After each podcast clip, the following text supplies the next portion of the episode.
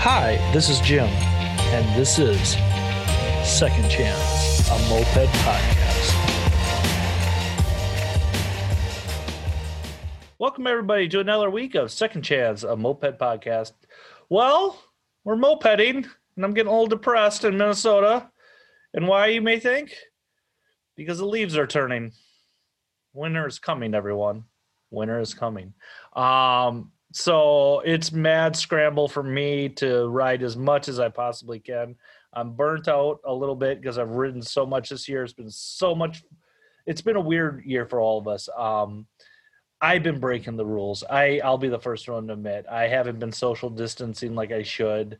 I tried to at first. I'm bad at following rules. I keep my mask on. I try to keep six feet whenever possible, except for when Conan fucking gives you the biggest bear hug you've had in a while and like maybe separated a couple ribs. No, I'm joking, Conan, dude. You got a great hug. Um, so yeah, again, anybody uh, who knows, reach out to Tim. Oh, uh, from the swoops. He had that bad accident a couple weeks ago.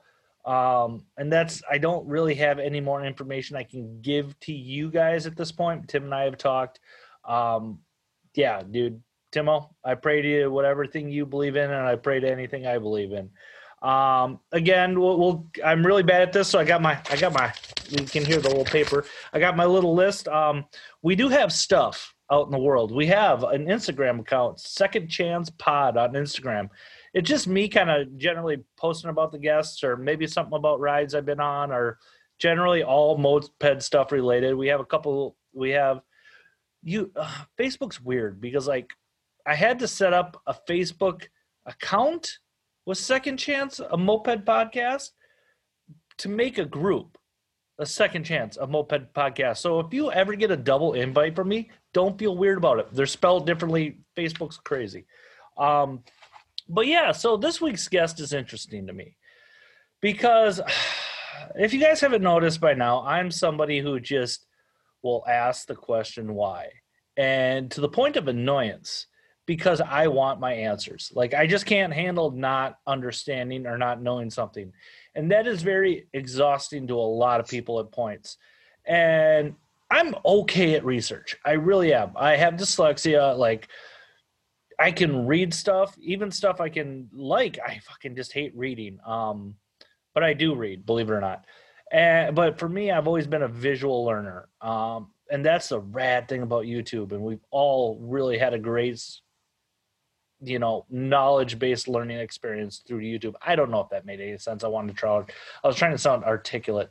Um, but i found this one channel and they talked they started talking about hobbits and i jumped in like the middle of it and it was weird at first because like oh i'm in the middle of this build and blah blah, blah back and forth and like a lot of baseline knowledge it gave me. And then i start listening to um Moped Mondays podcast, and I heard Chad Burke talk, and I hear I heard some names kicked around here and there, and I did some research because for the most part, the community has really come out in Second Chance and Moped podcast and say, "Hey, this person would be pretty rad to tell their story," or "This person would be you should you should hit this person up."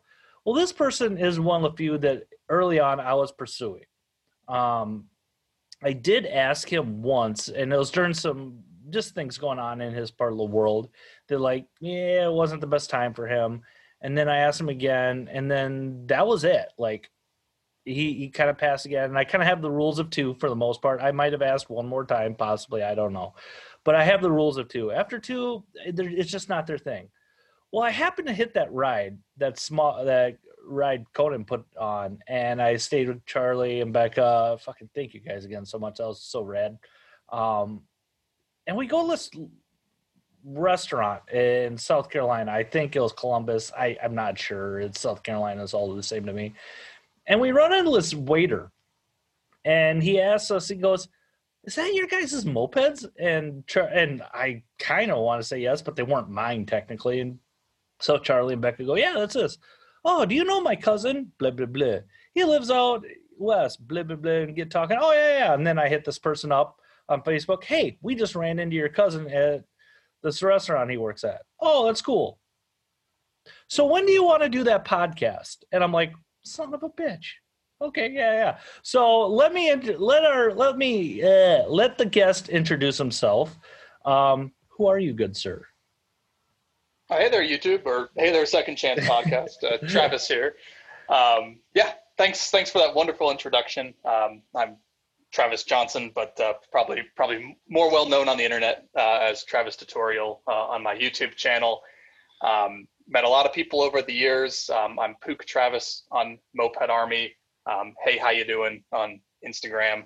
Um, and I am in Portland, Oregon. I am currently a member of the Puddle Cutters, the moped club based here in Portland, and I've lived out here for about coming up on five years now. Uh, but prior to that, I was based out of Pennsylvania and uh, did a lot of moped things on the East Coast and had a club back there too once upon a time. But uh, I'm sure we'll get to that. Pittsburgh's a gr- gorgeous state. I'm fucking with you. Every time I go out east, I call my buddy's dad up and like I tell him I'm I'm in the state of Pittsburgh, and he knows what I'm talking about. we just go back and forth on that. Um, um, so let me ask you, Travis. As we always we start out at the beginning here on Second Chance Moped Podcast. What is your first memory of a moped? Not necessarily getting on, but like the first time you conceptually remember seeing a moped. Yeah, yeah, definitely. Uh, th- this is this is pretty clear to me. Uh, this probably would have been around 2009, 2010. I had a, uh, a retail job in high school and uh, worked there for five years. I was at a, a UPS store, and uh, someone actually pulled up on a moped. If memory serves me correct, it was a black Tomos step through, something a little more modern, and uh, I was really fascinated by it. It was this tiny little bike. It was noisy. Um, it was so small in the parking space. I remember, and I actually asked the guy. I was like, "What is that? I've never seen anything like that before." And he's like, "Oh, it's this is a moped.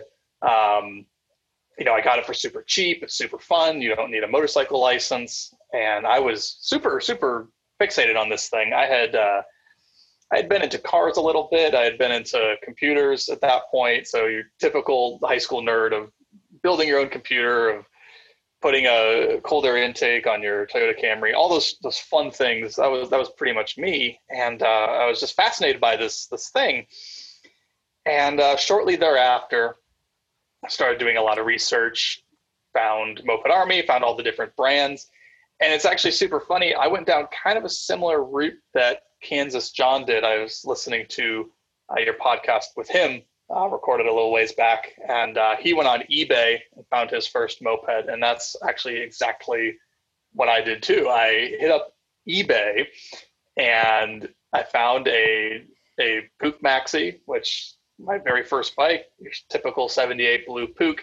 Um, it was way out in the sticks, and the thing that really drew me to it was it had paperwork, so it had a title with it mm-hmm. and uh, you know non-runner, and I, I, paid way too much for it. I paid like four or five hundred bucks. It had rusted tank and a bunch of missing parts, but it ended up being a a good bike, and you know it ended up that was really my gateway into really everything.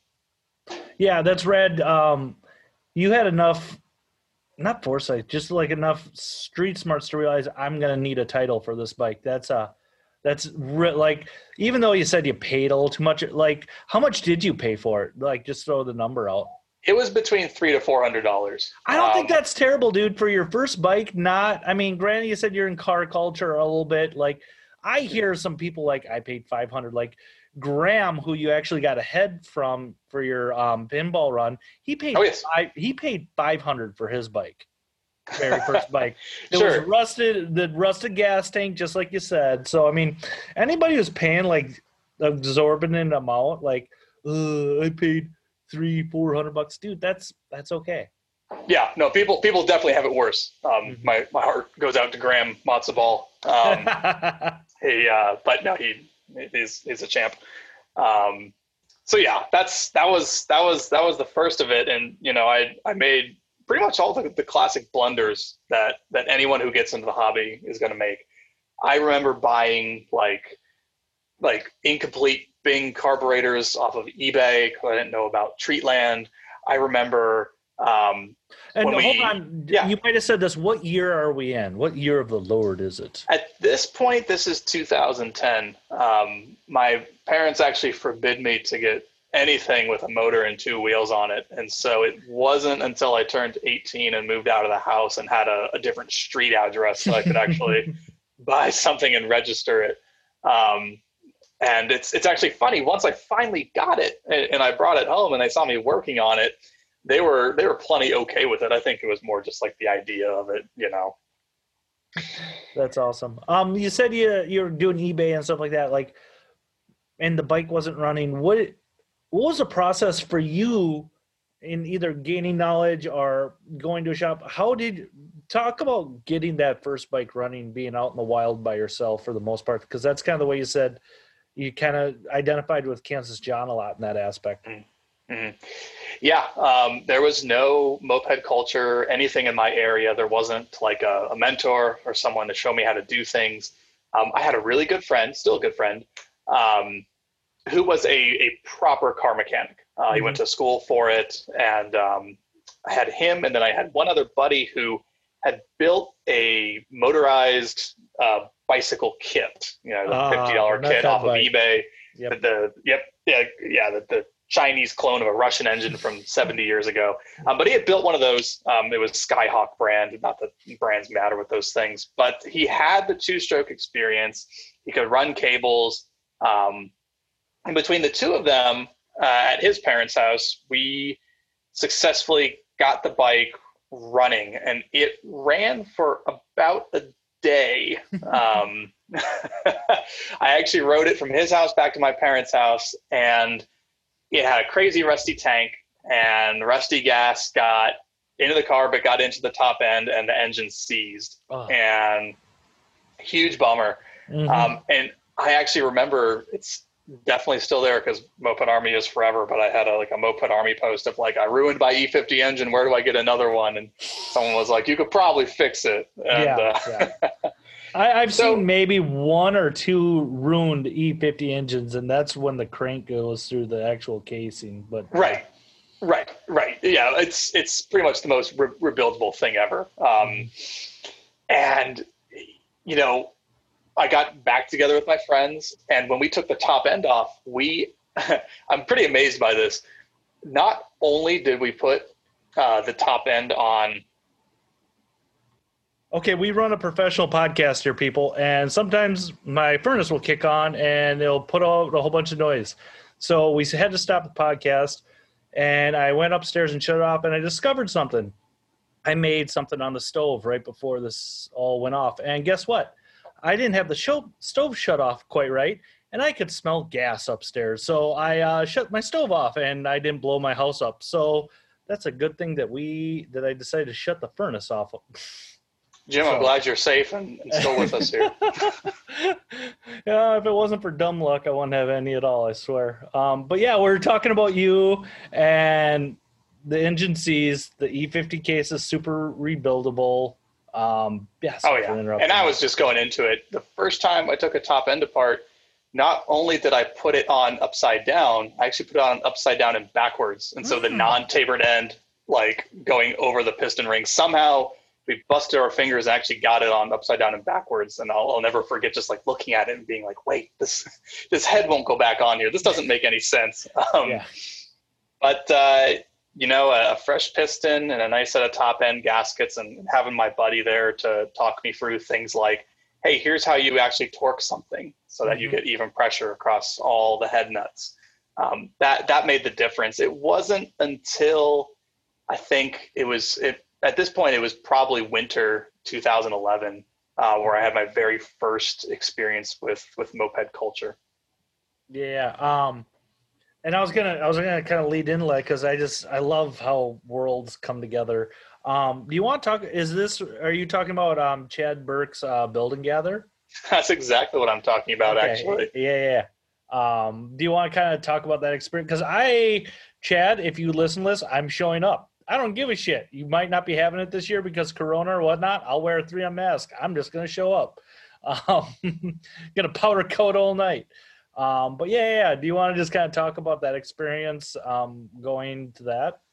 Yeah, definitely. Um, so this was Chad Burke Build and Gather 2. I still have the shirt for it. Um, awesome. Yeah, for, for those of you who don't know, um, Chad Chad lives out in Kalamazoo, Michigan, and he has an enormous, enormous, I'd call it a warehouse at this point, full of, of mopeds and also the tools to pretty much do every single thing you could ever want to do to a bike and, and also his, his enormous brain. Um, out of the goodness of his heart, he runs a annual event called the Chad Burke Build and Gather, where you can show up with a project. Uh, and between this, between him and this enormous warehouse full of people, there are people there who will give you advice, sell you parts. Mm-hmm. Um, if you want to and, and, you're willing to put in the work, you can show up with a, a basket case and, and, end the weekend with a running moped. Um, and we've we've done that before. I attended a couple of, of his over the years, um, but from Pennsylvania, it's like a nine or ten hour drive. It's uh, I eighty all the way through Ohio, mm-hmm. and God, that you know, turnpike when, fucking kills you. Especially, it does the the constant dude. I'm still paying. I'm still getting bills from it back from fucking going across the. Oh, don't even want to talk about. it. I'm sorry. Yeah, and yeah, it's it's great. Um, but uh, I went there with a buddy who had a, an even worse basket case, Puch Maxi, and we were both like 19. And I remember it took us till about three or four in the morning before we actually got to the build and gather. This is the dead of winter, mm-hmm. and uh, the shop is very nondescript. There's not a sign out front. It's kind of just a garage bay and a door. And I actually like Googled the number and, and called it. And Chad picked up and I was like, "Is this where the Build and Gather is?" And sure enough, it was. And uh, my buddy and I camped in a corner. We were super nervous, um, very quiet people, but people came over. They helped us. They they showed us how to to do all sorts of different things with that E50. I remember Chad had a broken arm uh, that year, and he was going to show us how to split the cases. And so he's doing this one-handed with a rubber mallet, cradling the engine under his arm. Oh, he's wow. hitting this this case, and it's just like not coming apart. He's like he's like trying to help us. He's working on this for like two or three minutes, and he's like, "You know, the case bolts out," and we're like, "Oh yeah, we did." And he's trying to hit it, and he's injured. And then he, he, he turns it over, and there's like still like a couple, like two or three case bolts, like still in it. And he's like, "Guys, you got to take these off." I'll, I'll never forget. Um, but uh, you know, we had a, a, great weekend, and, and over the years, we we took, you know, we took bikes there to to build up. Um, in 2015, I participated in the Pinball Run Three from Seattle to San Diego, and the bike mm-hmm. we actually built at Chad Burke's Build and Gather. We powder coated the whole frame, sandblasted, sandblasted, powder coated, and and uh, really helped it come to life there. So, what platform uh, did you pick for that pinball? Um, so that was originally a JC Penney Pinto, which mm-hmm. I had. I actually got that on eBay too, but by that point, this is like 2014, 2015, uh, maybe 2013. Um, I still have a lot more luck on the local circuit, but this one was an eBay auction. I got the bike for like 130 bucks from nice. this like antique shop. Yeah. Um, but uh, totally stripped it down, powder coated it, built it up. Um, at Chad Burke's building out there, we had a crossbar welded so we could run a, a Puch Magnum tank. Actually, this that that event um, and, and the preparation for it is is one of my fondest memories of like the moped community coming together. Um, earlier that year, I had been at uh, Rob Burrito's shop mm-hmm. um, out in York, Pennsylvania, and uh, he ended up having to move his shop from one place to another. I guess he lost his lease, and uh, as payment for for helping him all weekend move all these bikes, um, he rewarded me with a, a, very coveted Puch Magnum tank and seat nice. uh, and some other other bits, a Sperry 50 and, and all that. So that combined with like the goodwill of, of Chad and, and all the great people of Kalamazoo who, who helped us out and, and some other goodies, um, actually got a a care package from from Dan Kastner from '77. Awesome. Um, all all really got all these different things kind of came together. It was, it was, pretty neat. But yeah, Chad's Chad's is a, huge boost for for anyone, and that was that was our first experience to to the scene. Yeah, I can't. I I tell this to people all the time. Um, if you put in minimal effort, people will put in tenfold to you in the moped scene. Has been my experience, and um, yeah, dude, that's that's really rad. So wanted to want to talk about the decision to do pinball that year. Um, a why was it pin? I'm I'm doing the Baker's dozen next year. I'm to be doing it with the mm-hmm. Buzzard crowd. Um, I just I fucking got to do it. I, I found out about it and I love I love long rides, so I'm like fuck it. And I was talking to Charlie one, and he was like, "You can use us for chase." I'm like, "Sweet." Um, what was uh, what was the first time you heard about pinball? And for us new people in the scene and who are way too lazy to read about stuff in the history, why did they change from pinball to Baker's Dozen? Yeah, sure. Um, so I remember, I think it was 2013 ish um, was the first pinball run. So, you know, these these types of rides are they're they're kind of reminiscent of famous long distance mm-hmm. like rides. So, for example, Cannonball Run, See yeah. the Shining Sea. Um, but really, with with pinball, so it was started by uh, Rob Burrito, again based out of York, PA. Um, we had a, a finally a kind of like an intersection of moped parts availability, moped speed, um, internet and the ability to coordinate things in a, in a very reasonable way to where we could actually do a, a proper long distance moped race. And mm-hmm. this race was was really great because all all the people who talk BS on the internet about how their moped is the fastest, about how their moped is the best built, um, all of these different things could finally be put to the test uh, to see who can actually endure on, yeah. on an event like this. Um, and so, you know, the first one um, was on the East Coast, uh, Maine to Florida. There was Pinball 2, uh, which followed the Mississippi River. Um, yeah, I believe that started was, in Minneapolis, actually. Yes, that sounds right. Uh, and then Pinball 3 um, was the first one I was actually able to, to realistically do. I was had recently moved to Portland, Oregon. I was living on the West Coast, and uh, we planned it about a year out. One of my my very good friends, Will, who is featured in, in many Travis tutorial videos. Mm-hmm. He's he's the, proper brains of the organization.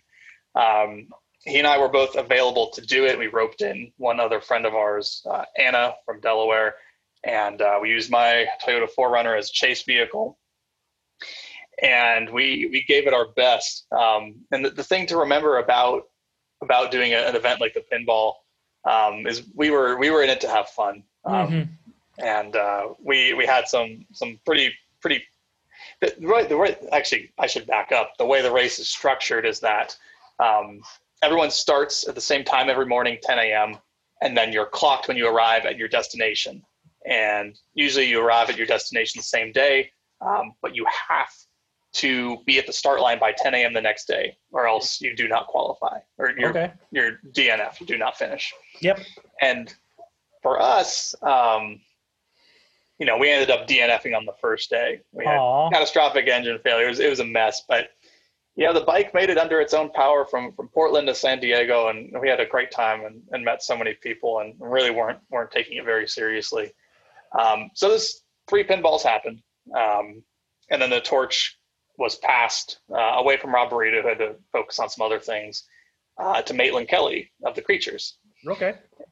And Maitland, this you know this race came back under a new name, Baker's Dozen Run. Um, and the first one, uh, which I also participated in, uh, was a two part race from first New York to Austin, Texas, and then Austin, Texas to LA, split over wow. two years. Yeah, I was going to say, wow, that's. Um, that's a hell of a ride. yes, um, and there are some rules you have to keep in mind. You know, you you can only switch riders once per day uh, in the latest iteration of, of the rules. Mm-hmm. So it um, it's it's it's a lot of endurance. It's some danger um, mm-hmm. as you're going way too slow on a lot. There's no interstates allowed, but still state roads. You're still mm-hmm. you know still kind of riding the shoulder at times. You'll have your chase behind you with its flashers on. Um, you know, people watch this. They they gamble and they bet on it. Watching people on the Glympse tracking. Um, and then every night there's a giant party when everybody gets together and kind of kind of celebrates. It is it is kind of like everyone's like a big family, and especially with Baker's Dozen, um, we kind of whittled things down to to a pretty hardcore crew of of, of dedicated people. So it's yeah. it's a huge investment, but it's so it definitely is. And I'm already got my I um I'm gonna go on the from not talk about me too much, but I'm gonna fucking talk about me.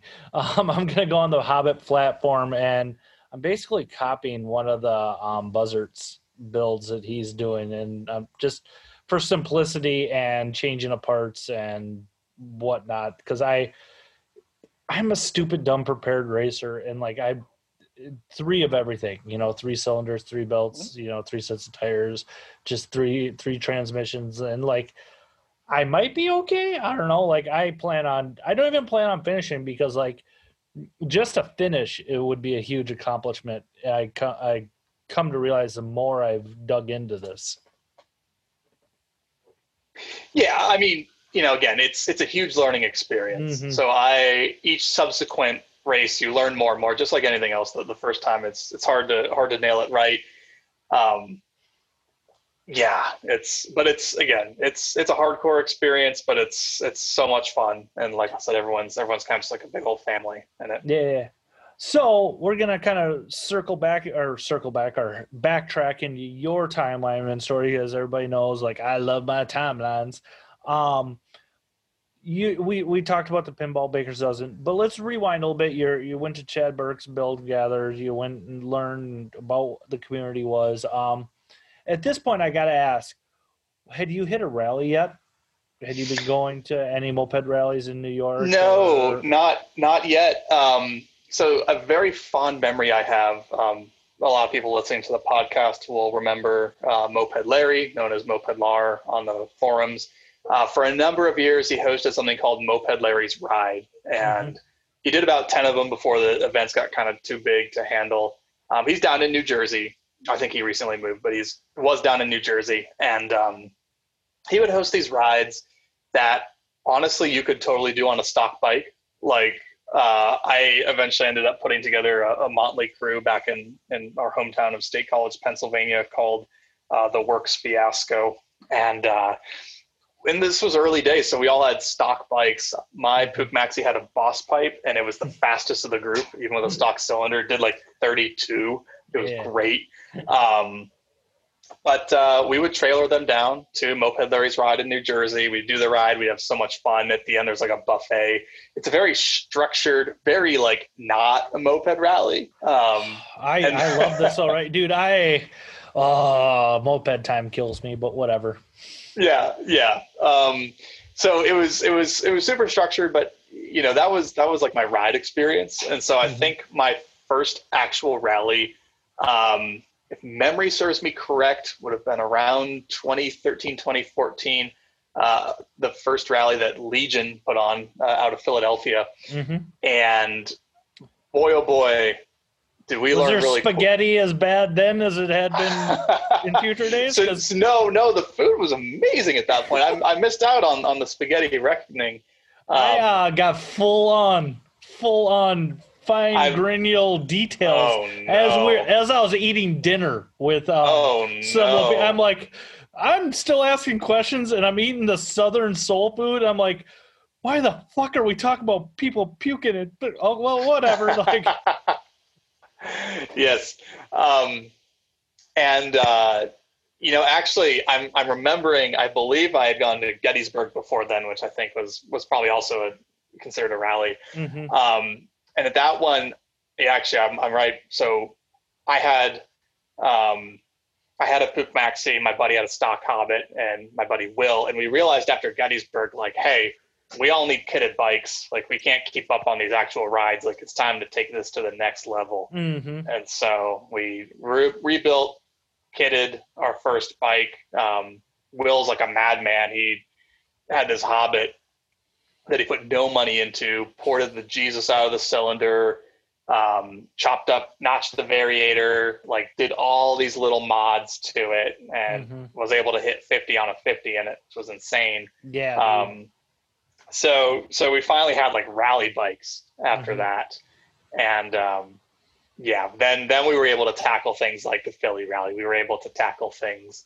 um, that that could actually like hold up so. mm-hmm. that's awesome um, we've talked we're 2013ish we know you're you're on the left coast at this point um, mm. what what made what why the move yeah yeah well you know i needed a change of scenery i actually having a, a, city with moped culture was actually on my list of places to relocate. Mm-hmm. I knew I wanted to be in a city. I knew I wanted to be in a place that had mopeds. I have other hobbies and interests. I'm avid backpacker and and really into the outdoors. So having a place with easy access for all of that um, made sense. And I kind of looked at all the different large cities out there, and, and Portland had a very reasonable cost of living.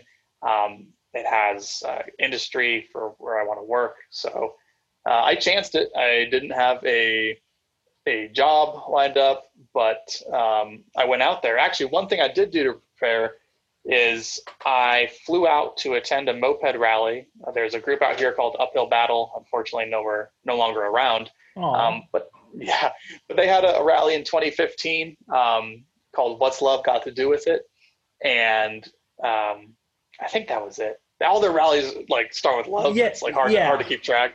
And and um, me just always wanting to like associate and like be in the conversation. Like, yeah, I think I've heard, I've never heard of that. It's the song I've heard of. Yeah, yeah, yeah. Um, but they they were having this rally, and I flew out for a weekend, and I like put a message in the Facebook group for for the Portland moped community. And I was like, hey, it's Travis. Like some of you might watch my videos. I'm flying out because I have a place to stay and, and, maybe a loaner bike. And people got right back and they were like, come on out. So I, I flew out. I got handed a, a Pirelli as a loaner that was really fast, had zero brakes and didn't idle. Um, so like I had to gas the throttle at stoplights and have my feet on the ground, which was awesome. amazing experience. I had like the best weekend of my life. And yeah. I I met I met uh, the Veggie Brothers, uh, Marshall and Tyler Ferguson, out here, who had recently moved to Portland from Florida, and they were amazing people. They hosted me, and I sent them a message a few weeks later. I was like, "Hey, if I moved out to Portland, could I crash on your couch for a couple weeks till I get my feet under me?" And they said, "Absolutely, come on out." So so awesome. I, I drove out, and kind of the rest is history. Yeah, you you okay? You threw it out there. Um, you talked about your your YouTube.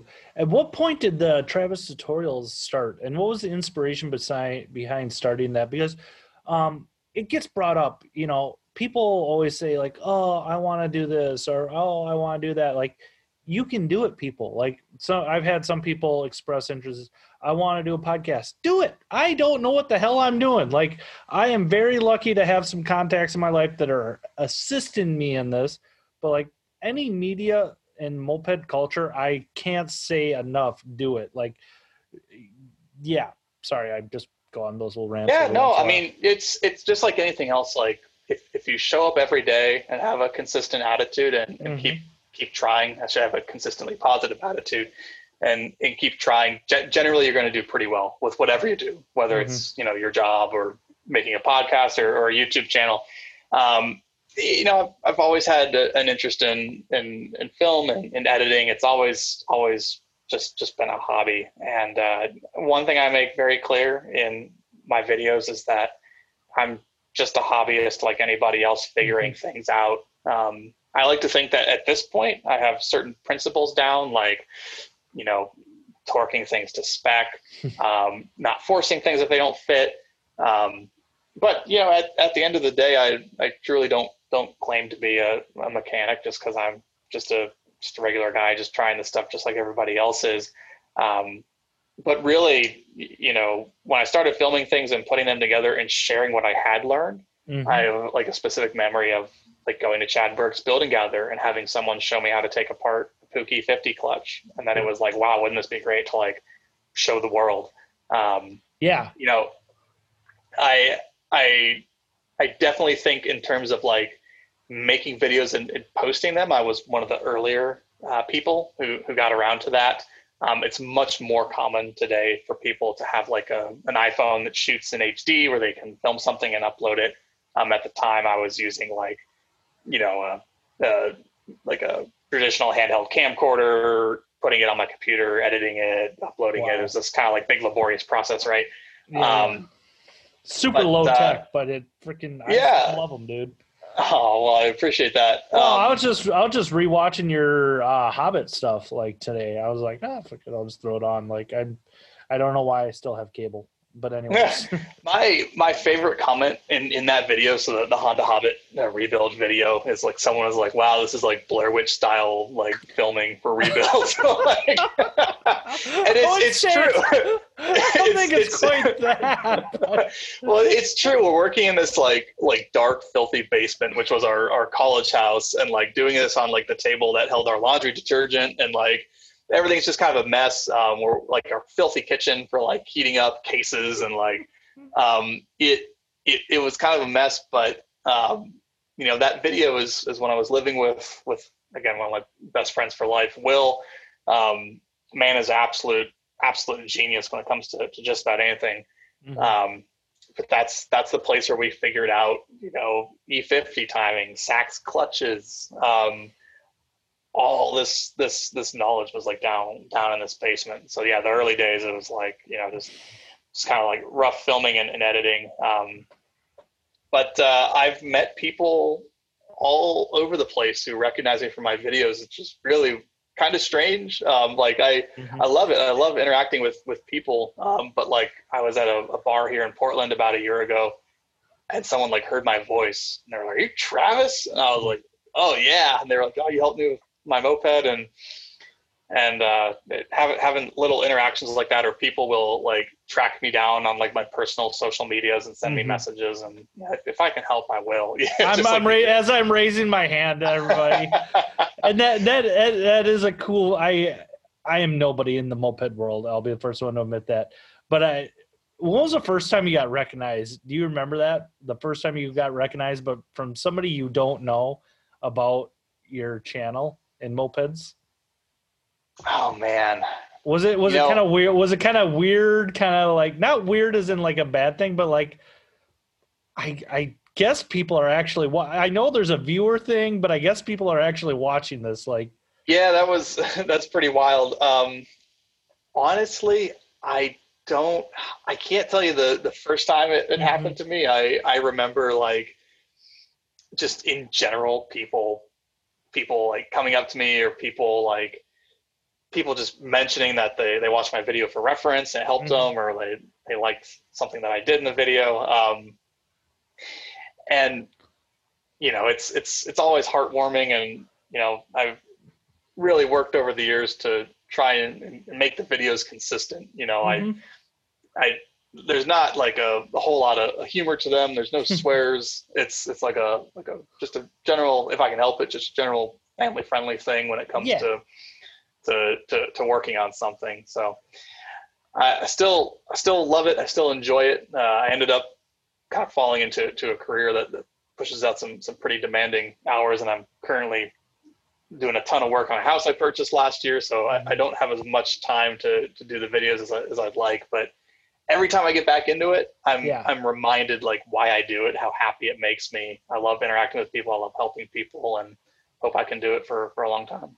Yeah, yeah. Um, so I, I, I love I love this. Um, but let's get back to where we are in Travis's moped journey. Um, you're I'm thinking we're like 2014. You move out to Portland is when you think it was 2015. Yeah, um, yeah, 2015. Yeah, you cra- you're crashing on a buddy's couch. Um, did you just pack up your truck with some clothes, or did you pack all your moped stuff up, or was it just kind of like because when I was in my twenties, dude, like, and I wanted to go move somewhere, it was like fucking change of clothes, I'm gone. Like, I yeah, I I managed to do it in in one carload, and I had um, had a Toyota 4Runner, and I had I had a my red Puch Maxi on a roof, like sitting on the roof on a roof rack, bolted Fucking down. Awesome. I had an MB5 on the rear on a platform rack. I'm and, sorry uh, you brought that with you, but whatever fucking shifty fifties. yes, um, that I like to joke that it's it's the most expensive MB5 ever, even though it's bone stock and doesn't run very well. Uh, some all the, the, the money I've shelved into it over the years, but um, but but yeah, I, I brought I, I, brought two bikes out there with me. Um, had the Pinto shipped out when I did Baker's Dozen run, and, and from there I've, I've kind of just like absorbed and, and found more bikes out here. I, I still have my blue Puch Maxi, the one that started it all. It's back at my parents' house in Pennsylvania, and mm-hmm.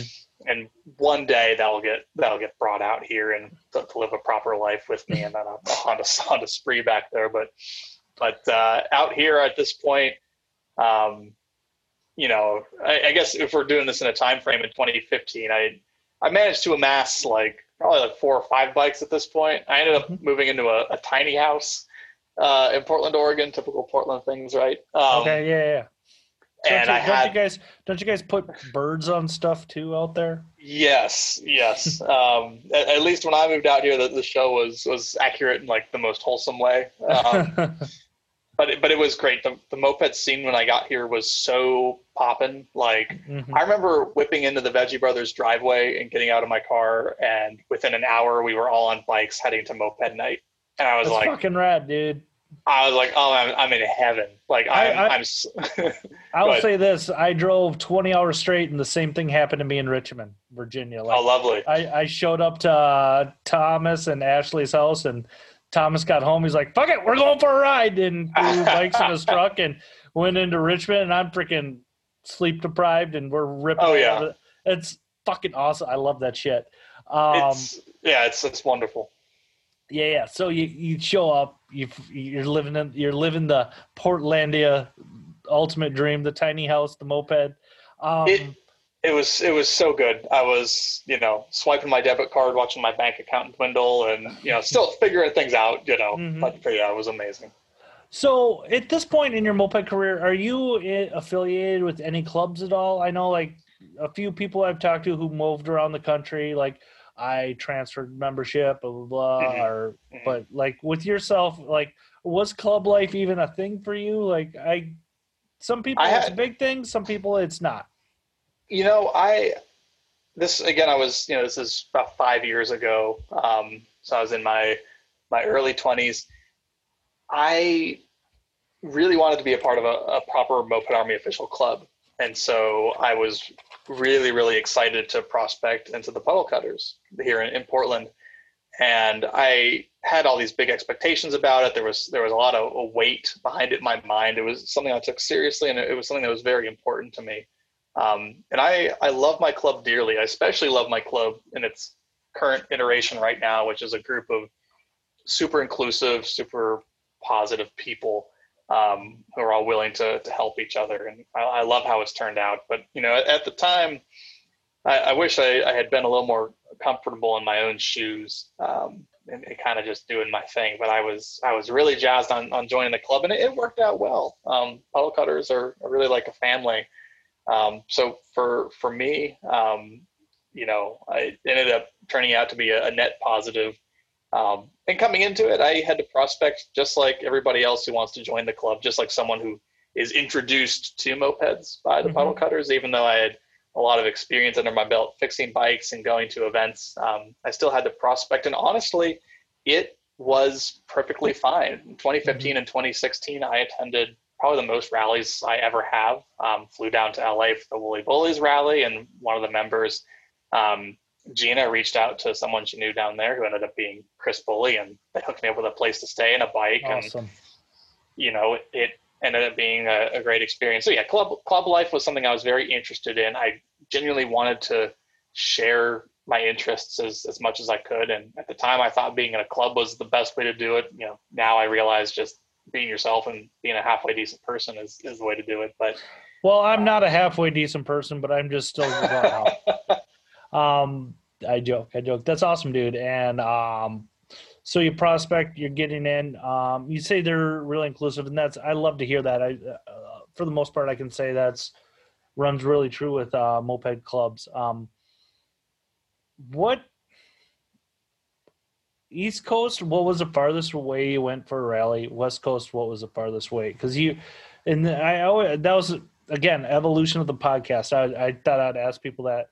What's the farthest way you went for a rally? Well, I lived in this city and we went down here, but now I live here, and so like Oh yeah, it's always you, you know East Coast. Um, I'd say I didn't do any crazy crazy far drives. Um, honestly, going from middle of Pennsylvania down to Richmond for um, the ride and chatter one Mhm. year um, that the Rebel Rousers put together. yeah, Um, that was probably the like and that's really not a rally; it's more like a ride. Um, that that was a, a pretty far drive that I remember.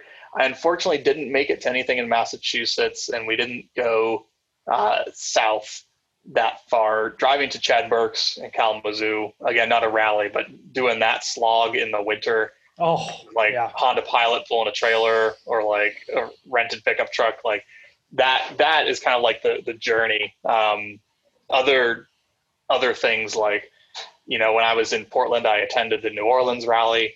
Um, you know, Devin down there hooked me up with a place to stay in a bike.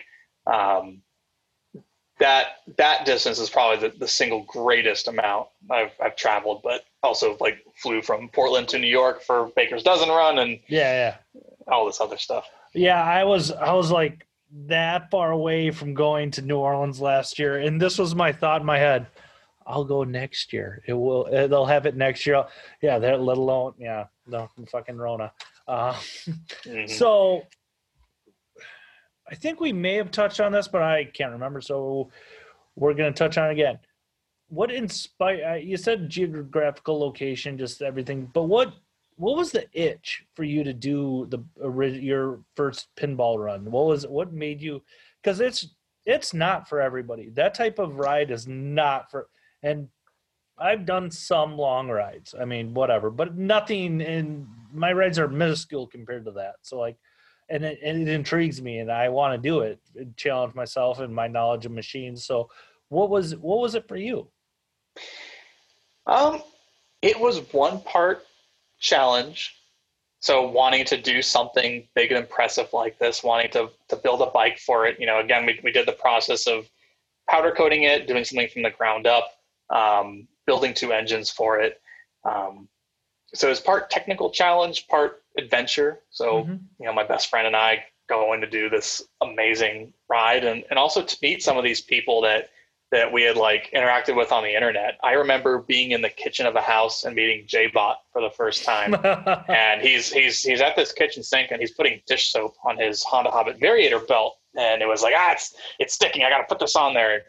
And like only talking to him for a few minutes or meeting um, meeting James from LA and and like just all these like people that like we desperately like wanted to meet, interact with, and, and do this big challenge with. So it was it was kind of like this holy grail event, but you know you hit the nail on the head where it's it's really an endurance thing. And I remember like you know our bike at one point struggling up this like hill that was like this mountain highway and eventually like the engine was still running but you'd pull the throttle and like nothing would happen. Mm-hmm. and it's like hot. It's the side of the road. We're like super far away from our destination middle of nowhere desert cars blown by you at like super fast speeds. Mm-hmm. and our clutch all the pads had completely gone from it. It was like metal on metal. It wasn't even working anymore. And like beating on this thing to try and get it out to get our replacement clutch in and like having to walk the bike up these hills when you're wearing full motorcycle gear and like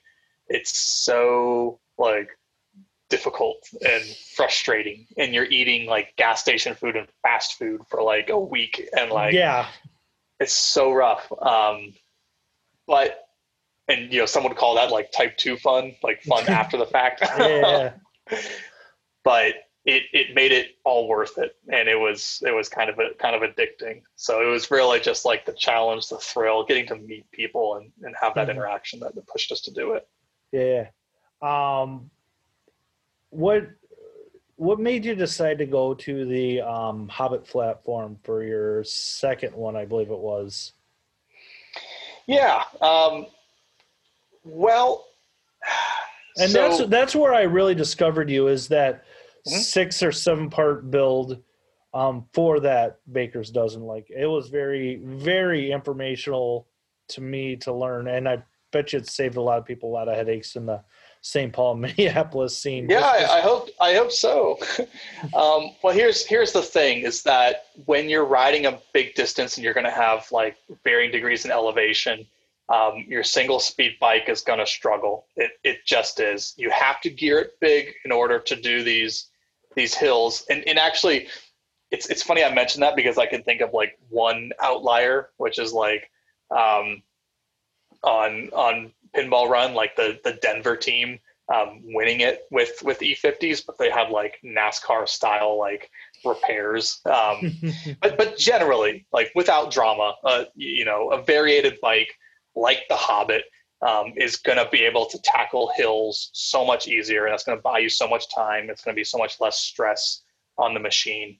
Um, the first time around, uh, we had a pretty ambitious build with a air cooled DR kit. Mm-hmm. Um, and a few other goodies like a Mikuni VM20 and a big pipe. Um, but for the second baker's dozen, um, we moved to a water cooled setup, so Malossi 70cc, which we ended up not even needing a water pump for. Yeah. Um, thermosiphon moved the coolant around just fine.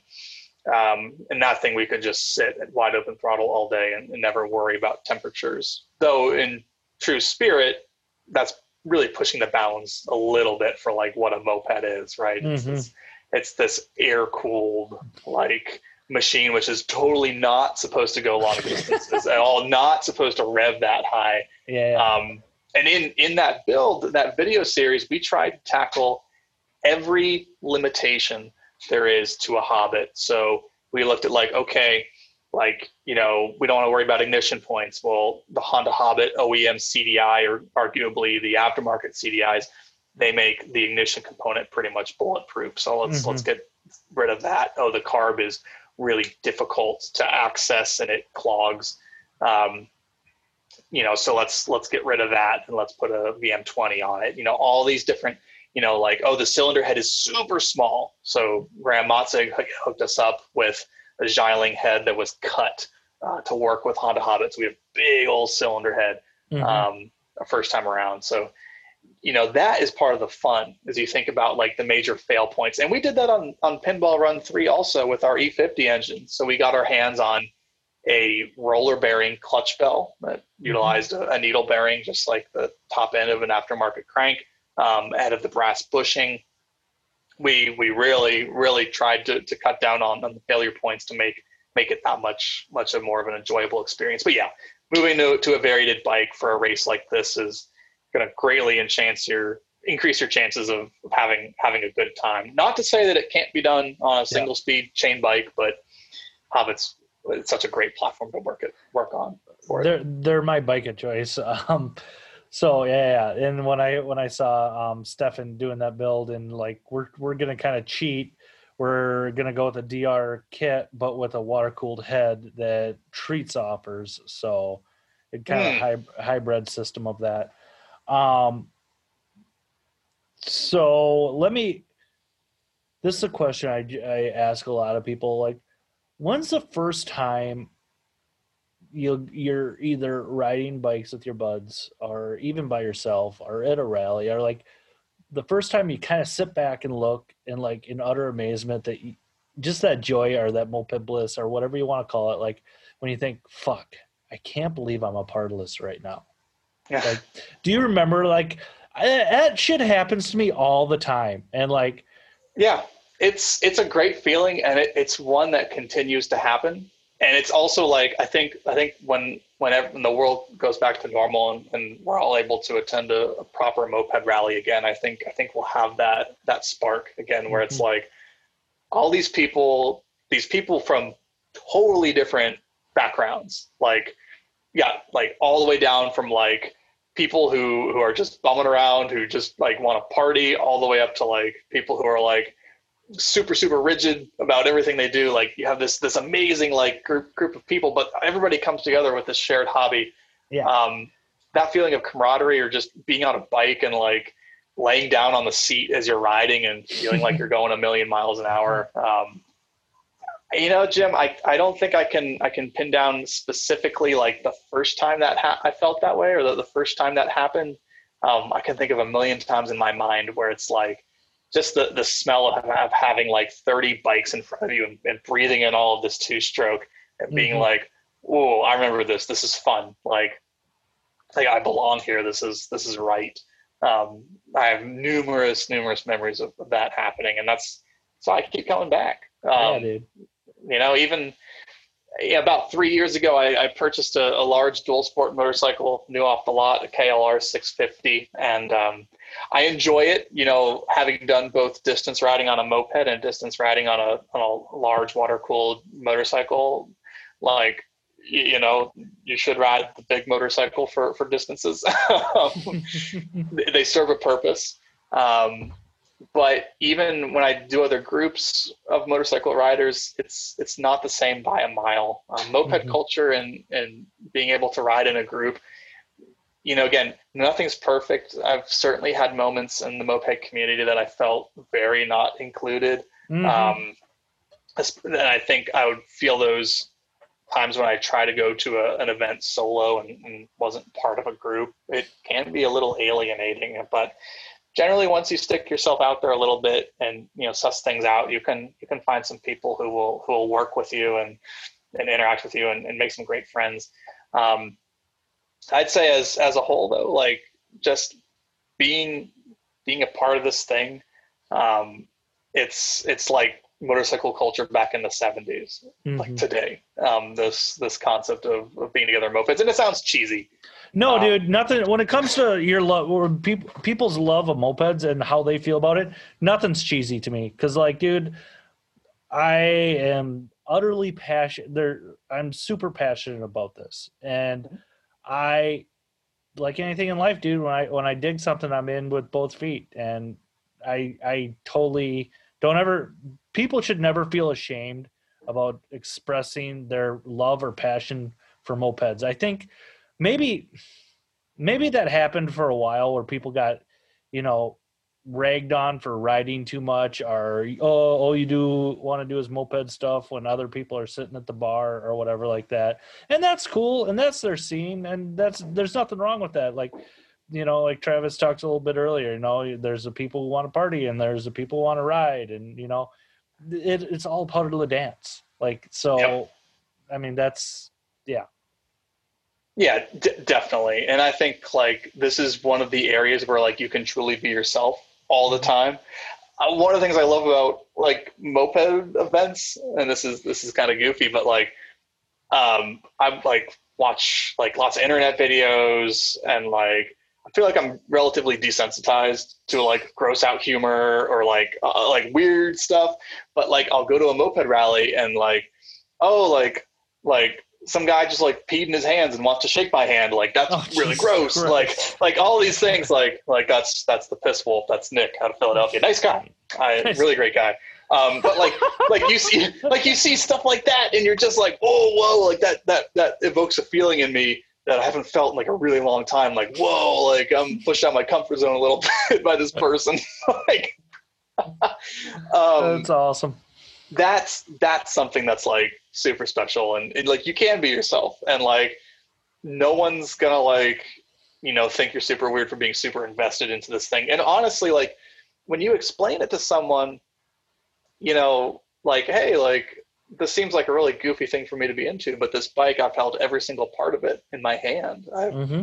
I've brought this bike back after it sat for decades. Like that makes it personal. And, and you really, especially as a, as a beginner, someone who's new into fixing things, you really can't do that with a motorcycle. Mm-hmm. The parts are far more expensive. The engine's more complicated. You need more tools, maybe a lift to, to properly like get in there and, and work on it. But mopeds are super cheap they're super forgiving there's a super big network of people which you know it's beyond moped army now it's all the different facebook groups that exist out there it's it's all these different chats that exist um, across different platforms um, now more than ever it's it's easy to get into something like that and honestly like you know it's the mopeds is the start but if you get proficient working on your moped you'll take that you'll work on your car you'll take that you'll work on like I've like repaired my washing machine with like knowledge of like like moped stuff. It's it's it's a great introduction into into being being independent and being just in general all around your your own person.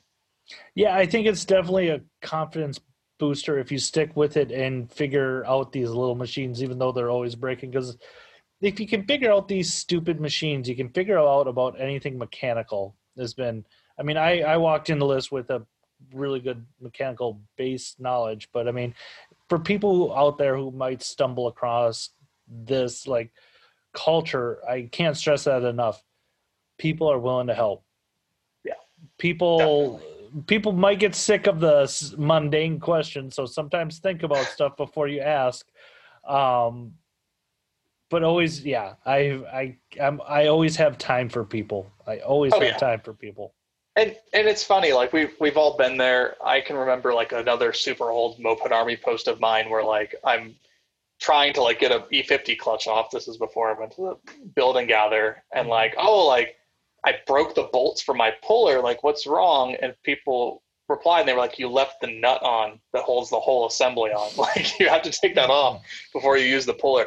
Like, we all start there. So I'm, I'm. It, it's definitely, it definitely pays to be sympathetic towards towards new people. You know, as long as they're not a jerk and and yeah, we we we all start there, and as long as you have a good attitude, you can you can you can do well. And it's it's funny, like I you know I have friends who like they were into cars and then they got mopeds, and having to describe to them some of the things you have to do to fix mopeds are like mm-hmm. totally like on the other end of the spectrum compared to like fixing a car, where it's like describing to someone if you want to modify a Bing to be able to like idle better and you've got the screw all the way in where it's like well you drill a hole through the throttle slide to let more air through here and like they're just like what? Like like these like these like mods that like like yeah you got to do it like yeah it, you know in, in, the car world you're like absolutely not but like right. ah it's mopeds man don't worry about it exactly um that's that's rad um so 2008 trying to kind of figure out where we're going here at this point in it. Um, now, was it you?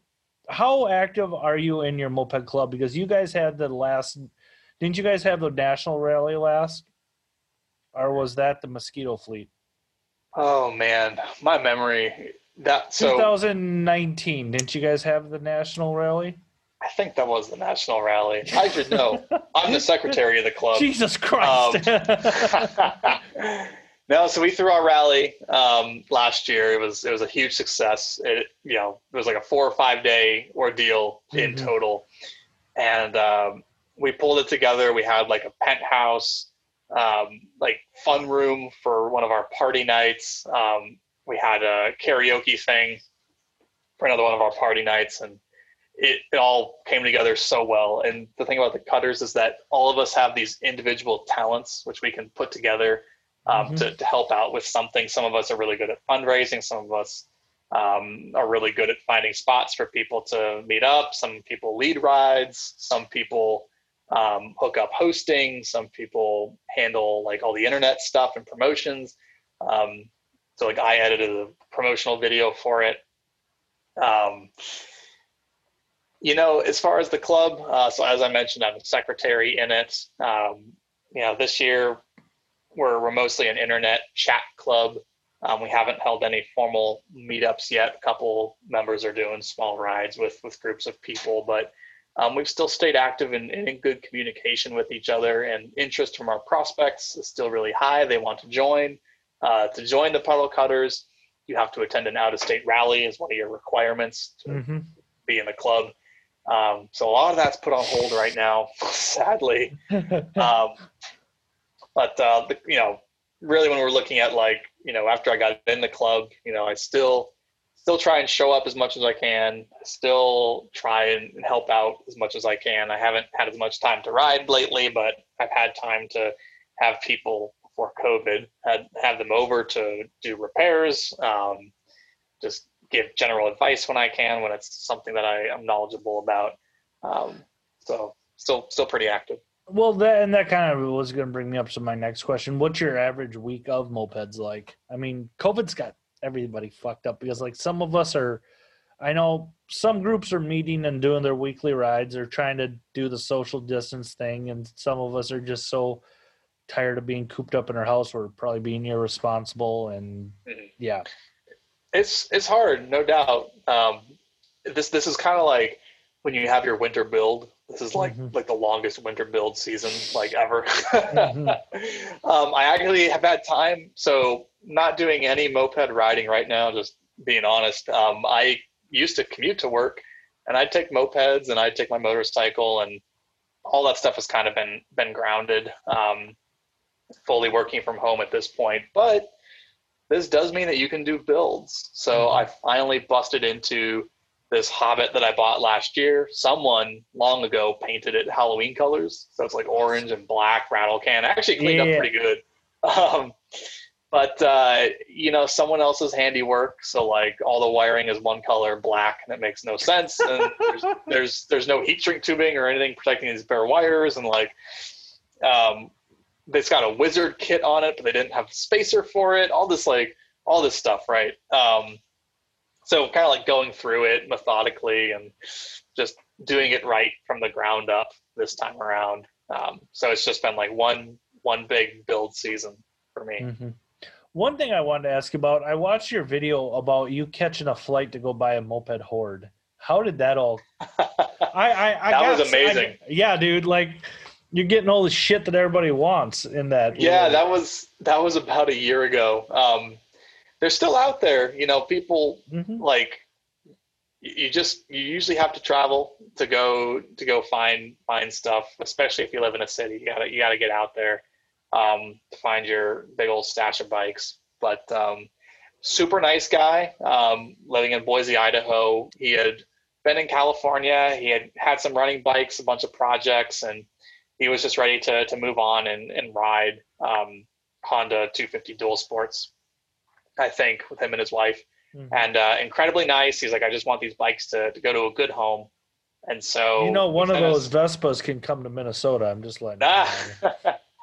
we actually um, both of those Vespas um, are, are out there in Portland somewhere. They're they're riding around. They're they're alive. Um, fuckers. No, yeah, sorry, no, no Minneapolis, but um, St. Paul, damn it, St. Paul. Yeah, right. Paul. right side of the river.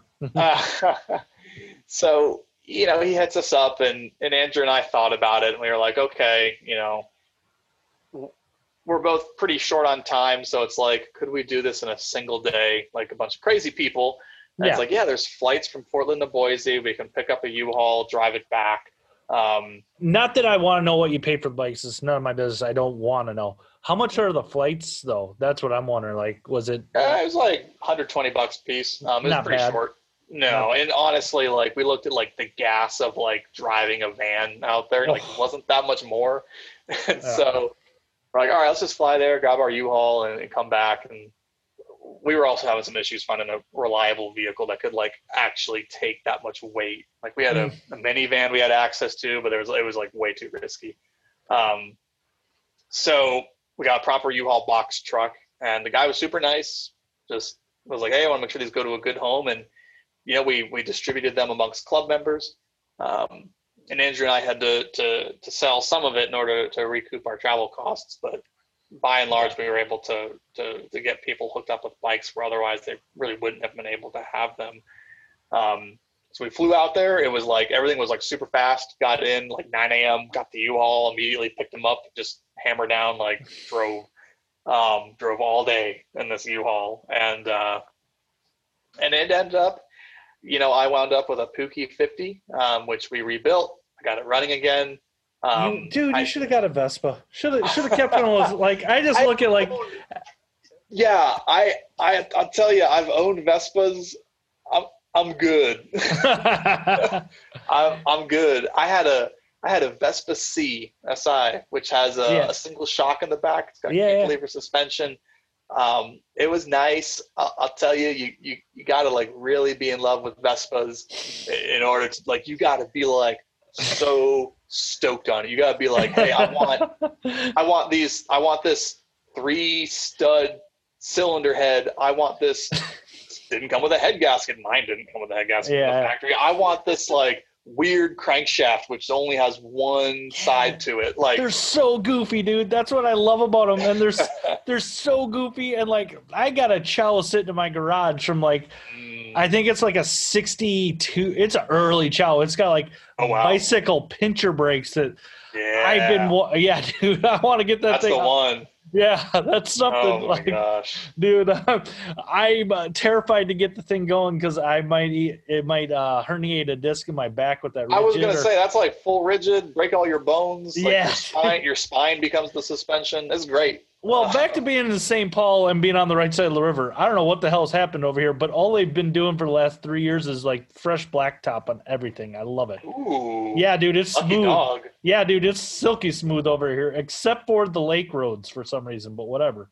Um, everything else, awesome. But Um, how did you guys find out about that? Was that just somebody's uncle, cousin's, nephew's contact, or We have guys- a uh, we have a club Instagram which this person reached out to, okay? and uh, they were like, "I live in Boise, and you guys are literally the closest club. Would you be interested in this this stuff?"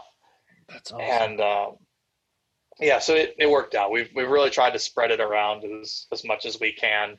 Um, I wound up with a Puch E50. My buddy Andrew wound up with a Puch ZA, uh, which he actually rebuilt and is running and riding now, which is awesome. awesome.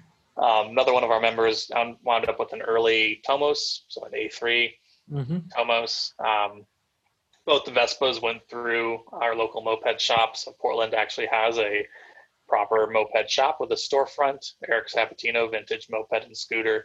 Um, so both of those made their way through there. Um, it was a pretty pretty happy ending all around. Was that who helped you with the Baker's Dozen, or No, there was so at one time we had two dedicated moped shops in Portland. Uh, Jesse Stevenson ran Stevenson's Speed Shop, and Okay. that's where where we did the work. Um, and that was that was some involved stuff. And he's an extremely talented mechanic and, and machinist. Also, Mhm. um, who was able to do some some pretty pretty amazing things for us. awesome, awesome? Um, yeah, dude, I can't thank you enough. We'll chit chat a little bit after this, but like, I think we're kind of wrapping it up here. Um, Yeah. Is there anybody you want to? I've given in. We're doing shout outs, people. Is there? I don't know, like, dude, it's just one of those things. Like, oh, I just, I, I don't know. I just hate that phrase. Shout out. No, So- nothing nothing wrong with it. Um, Yeah.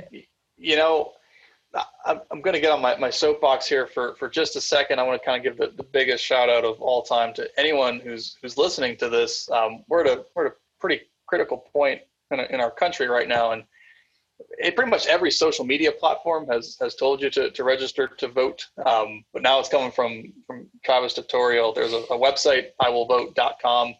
Um, it's it's so important because the political issues that are affecting us today aren't really things you can opt out of. It's things like Mhm. coronavirus response. It's things like access to health care and really like just things that it's not partisan politics anymore. These are these are things that that affect us all. So um, it'd be uh, outstanding if everyone who's listening to this who isn't registered to vote would go register to vote. You can vote by mail in pretty much nearly not all, but most states.